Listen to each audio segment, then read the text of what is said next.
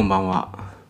When You Sleep Podcast は東京在住 80s 生まれの2人が身の回りのテーマを一つ選びああだこうだ言ってるうちに何かを見つけたり失ったり何かが変わったりするかもしれないポッドキャストです。カルチャー、政治、怪談、余談、どんと来い。どうも。花束みたいなマザファッキンノイズことラリーです。前工場の重要性は理解しているつもりなんですが我々のようなスモールサイズな番組だと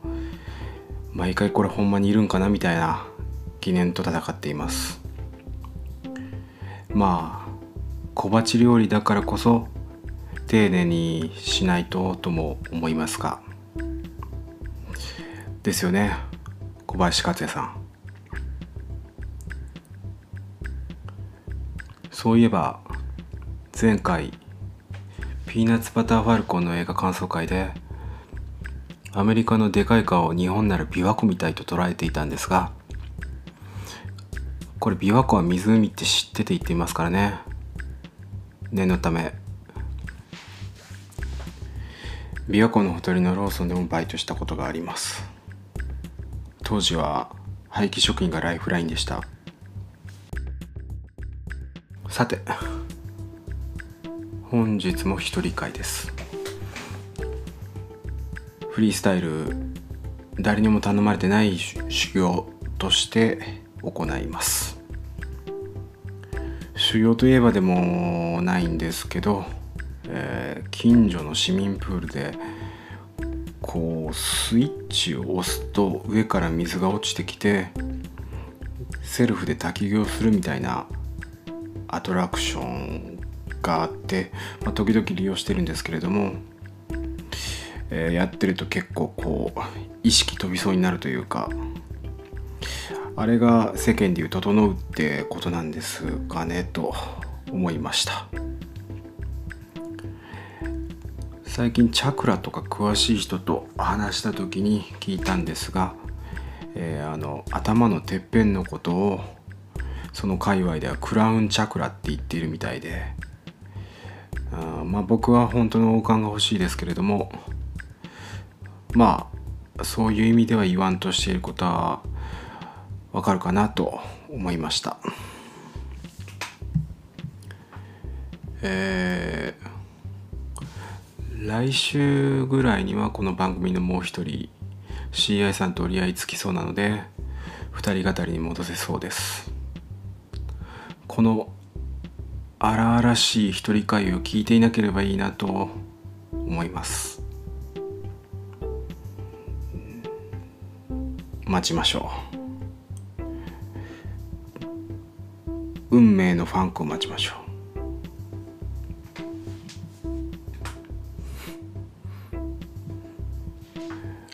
運命のファンクといえば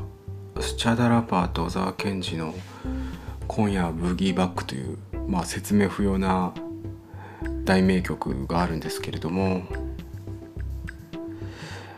えーその歌詞の中で、えーその「運命のファンク」というフレーズが出てるところすごい好きです。まあ歌詞についても説明不要だとは思うんですけれども、えーちょっと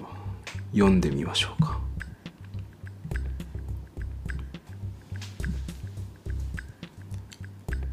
さあみんな拍手で迎えよ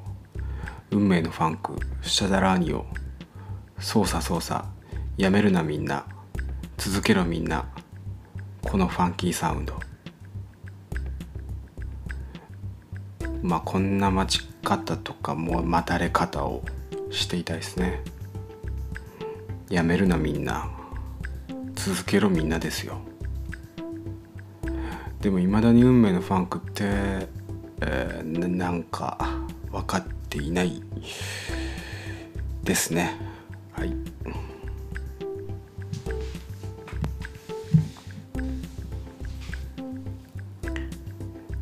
えーまあ歌詞の話で言えば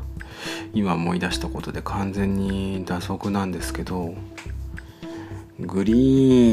ーンって E がさん入るタイプの表記をしたミュージシャンいると思うんですが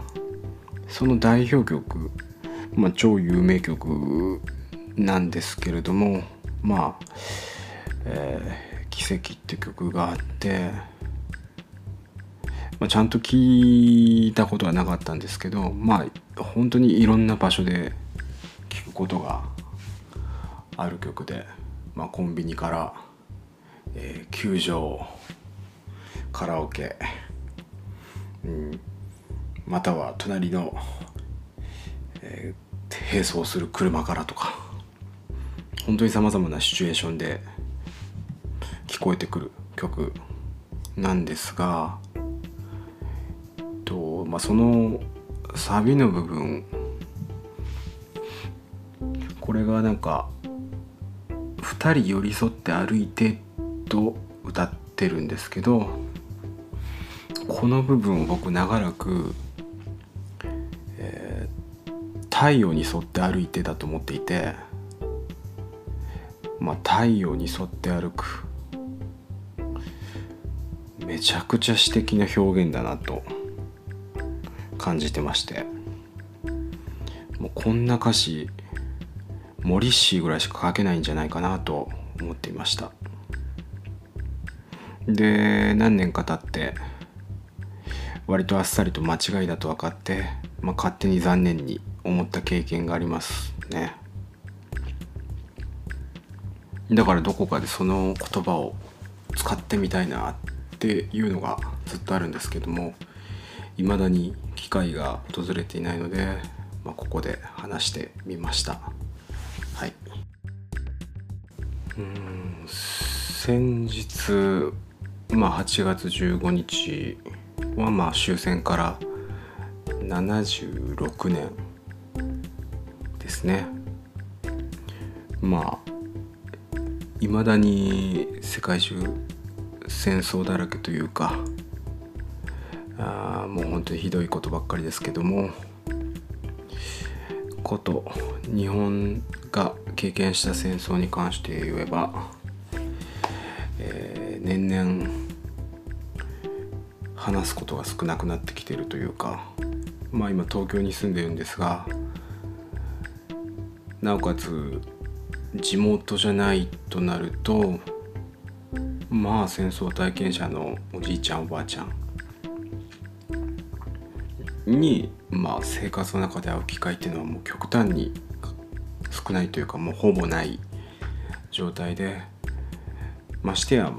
まあこういったパンデミックの最中っていうことで、えー、なかなかコンタクトの取りづらいそうではありますね。でまあ戦争についての、えー、話というか記憶というかそれがまあ風化というか今年に関してはまあさっき言った、えー、一つの接点の減少ということもあるんですけどそれに加えて大きいのはあのオリンピックの開催とか、まあ、そういったことがあってなんか特にただただこう現代現在という巨大な情報に、えー、まあ吸収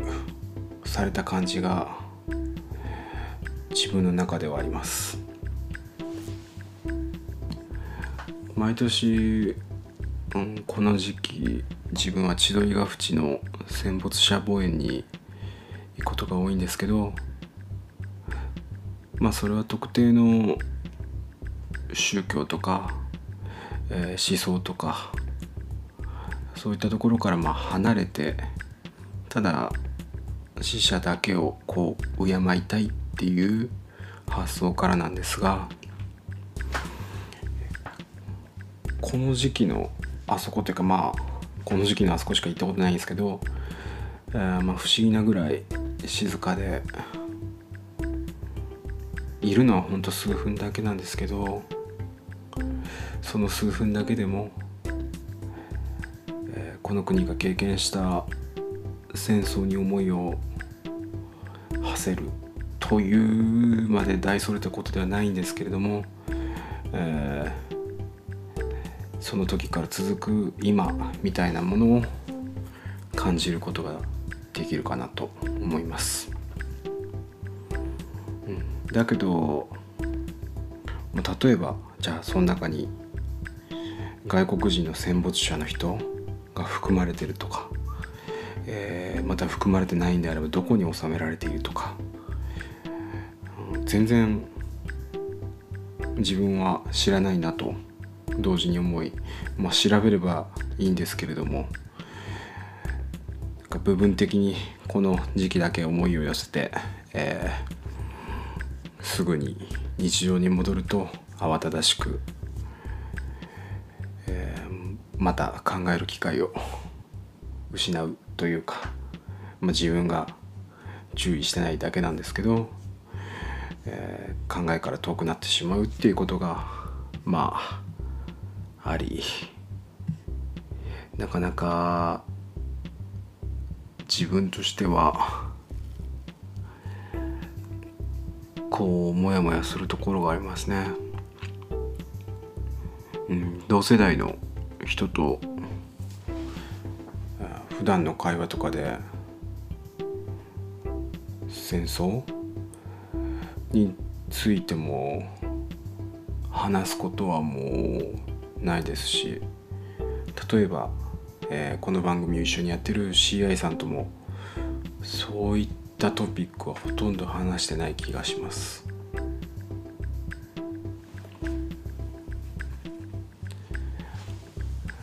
自分はまあ戦争教育が盛んな県で生まれ育ってまして、えー、この時期になると、まあ、毎年学校に語り部みたいな方が来られるんですね。まあ、戦争体験をこう子供たちに話す人であとはなんか体育館とかでまあ、全校生徒を集めて戦争映画の鑑賞会があったりとかなんとなく、えー、街のどこかに、まあ、防空壕があるという情報だったり、えー、隣町がまあ空襲にあった時山から見た隣町は空が真っ赤になってたとか。なんかまあいろんな経験者の方から話を聞く機会が多くって。うん。なんか大きな戦争の話じゃなくってそういった個人の小さな戦争の話っていうのをまあ聞く機会があり同時にそれぞれの人間のまあ戦争との間合いみたいなものをこうなんとなく感じる機会が多かったかなと思います。まあ、えー、学校なんかで、えー、習うみたいな感覚になってしまうと、まあ、どうしてもその好きなトピックではなかったですし多分同じクラスの子たちもそれが好きっていう子はいなかったと思いますね。やらされてるっていう感じはあったかなと。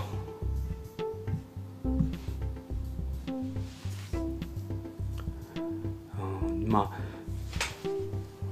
自分の周りに関して言えば、えー、祖父がまあ一応徴兵はされたんですけど、えー、まあ兵士としてのスペックが低いと判断されたようで、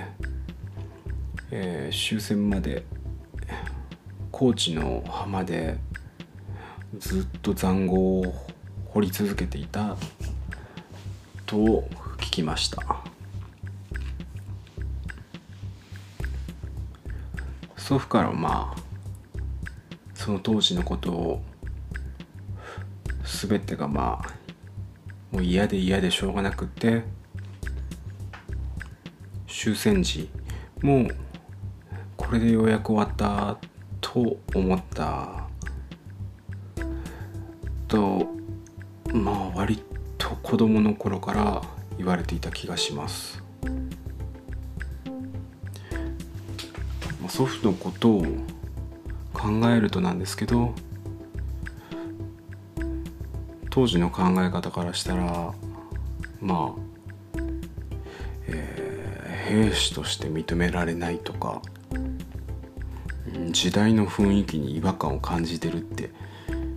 結構生きづらかったはずだし、うん、まあこれは今も一緒っていう言い方もできるとは思うんですけどまたちょっと、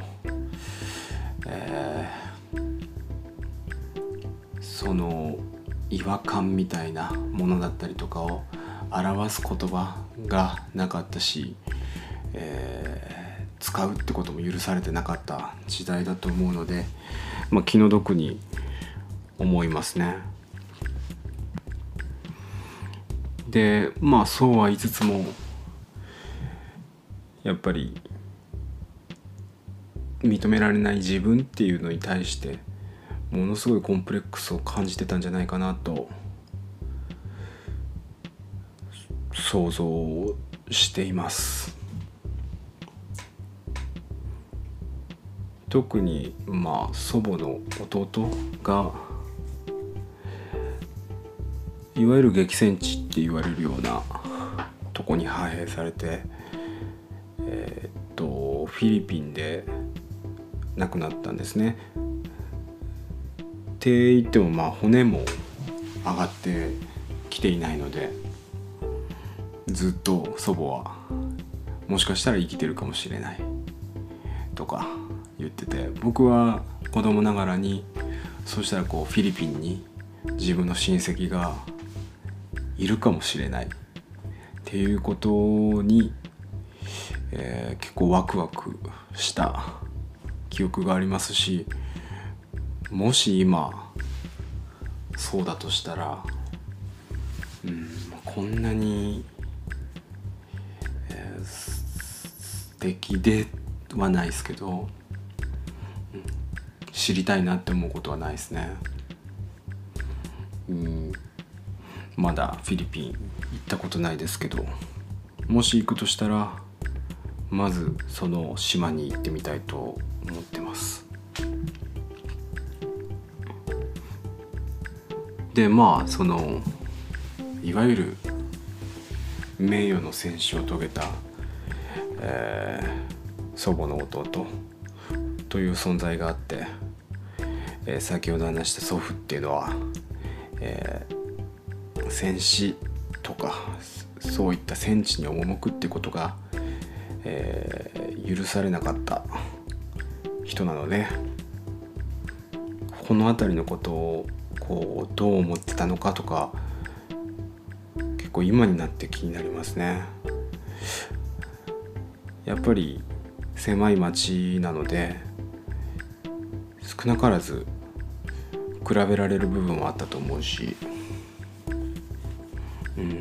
まあこういった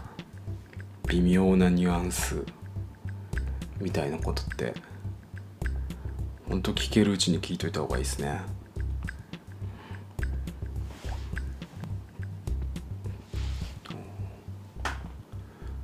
この世界の片隅でという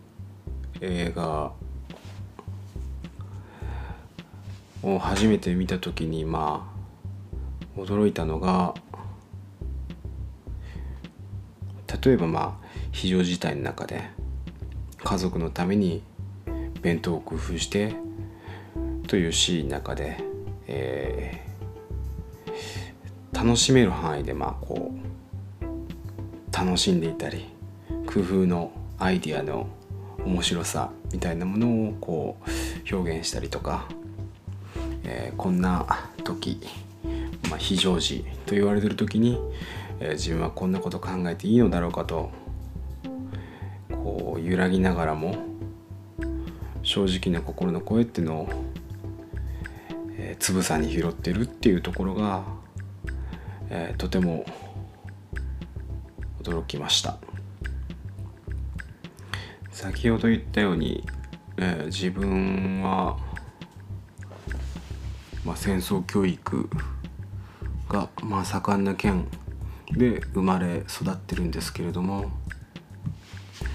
まあ戦争教育とまあこう大きく構えてしまうとどうしてもなんか大きな話に小さな話が吸収されていってしまうようなところがあると思うんですけど実際に自分がこれから戦争をより理解していくためには、えー、その吸収された小さな話、うん、市民の小話みたいなところをこう信じていくべきではと思いました、うん、もちろん、えー、映画とか本とかまあ、重大なメッセージをこう伝えることもできますけどなんか過信すると自分にとっての戦争感、まあ、パーソナルなものがなんかどんどん遠くに行ってしまう気も同時にします。うんなのでまあ結構時すでに遅しというタイミングではあるんですけども聞けるうちに聞かなきゃっていうこと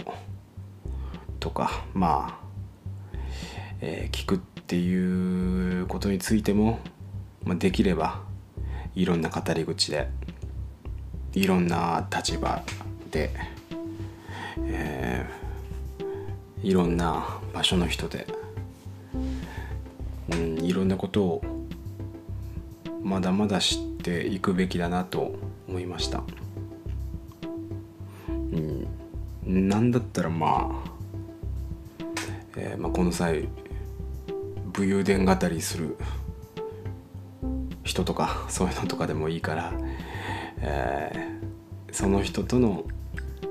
その人と当時との、えー、距離感みたいなものをこう学ばなければと。考えてます。うんこれ自体はまあえー、僕らの世代の課題というかやらなくてもいいという解釈もできるかもしれないんですけど、えー、そそのことを、えー、当時のことを伝えていくっていう点ではまあどうしても僕たちも知って伝えなければいけないなと思うので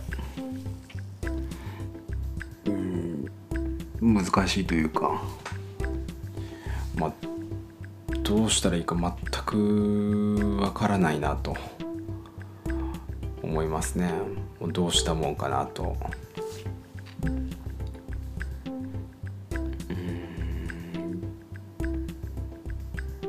例えばまああの、まあ、CI さんに勧めてもらったというかまあものすごく売れている漫画なんですけど「チェーンソーマン」っていう漫画があるんですが、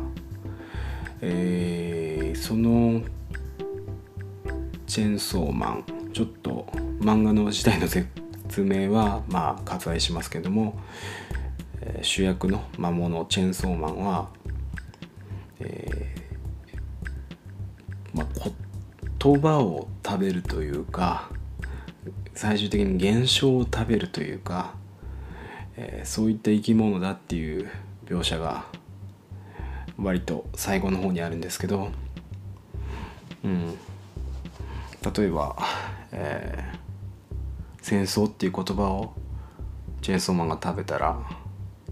その存在をみんな忘れてしまい名前も全く思い出せない。まあそんな、えー、ところがあるんですけどなんかそれと同じで最終的に誰も戦争の話をしなくなってまあ戦争という存在や名前を誰も覚えていないとかなるっていうのも一つ SF 的で面白いなとは思うんですけどまあそんなことはないと思うので、うん、何が僕らにできるのかなということと同時にできるだけ、えー、大きな風呂敷を広げることも重要ですけれども同時に小さなこと。まあ例えば身の回りの人のみんなも先ほど言ったように僕の祖父だったりとか、えー、祖母だったりとかの、まあ、戦争のエピソード。できるだけ赤裸々なものを、まあ、年一ぐらいたまに酒飲みながら明るく笑いながら話すとか。うん。なんかいまいちしっくりこないんですけどいろいろと自分の中で向き合い方を探していきたいなと思いました、えー、以上。まあ歌詞の話から、えー、自分の中でのこの時期感じることを話しましたけど、えー、来週は一応その2人会に戻ってえ1ヶ月ぶりに、えー、オリンピックのこと後編ということで第1話の続きを撮りたいなと思ってます。うんえーまあ、その前にその第1話の前に、えー、撮ってた、えー、サブスクと自分たちのことを喋った回っていうのもアップしようと思うんで、えー、非常に第1回前、えー、現時点でも瞑想してるんですけれども、まあ、さらに瞑想してる状態ではあるんですがあのもしよかったら聞いてください。なんか波の音とか入ったりとか。少し前のことなんですけどいろいろと試行錯誤しています。ということで、えー、今日は今一人会の何本目か忘れましたけど、えー、こんな感じです、えー、じゃあ、また。はい。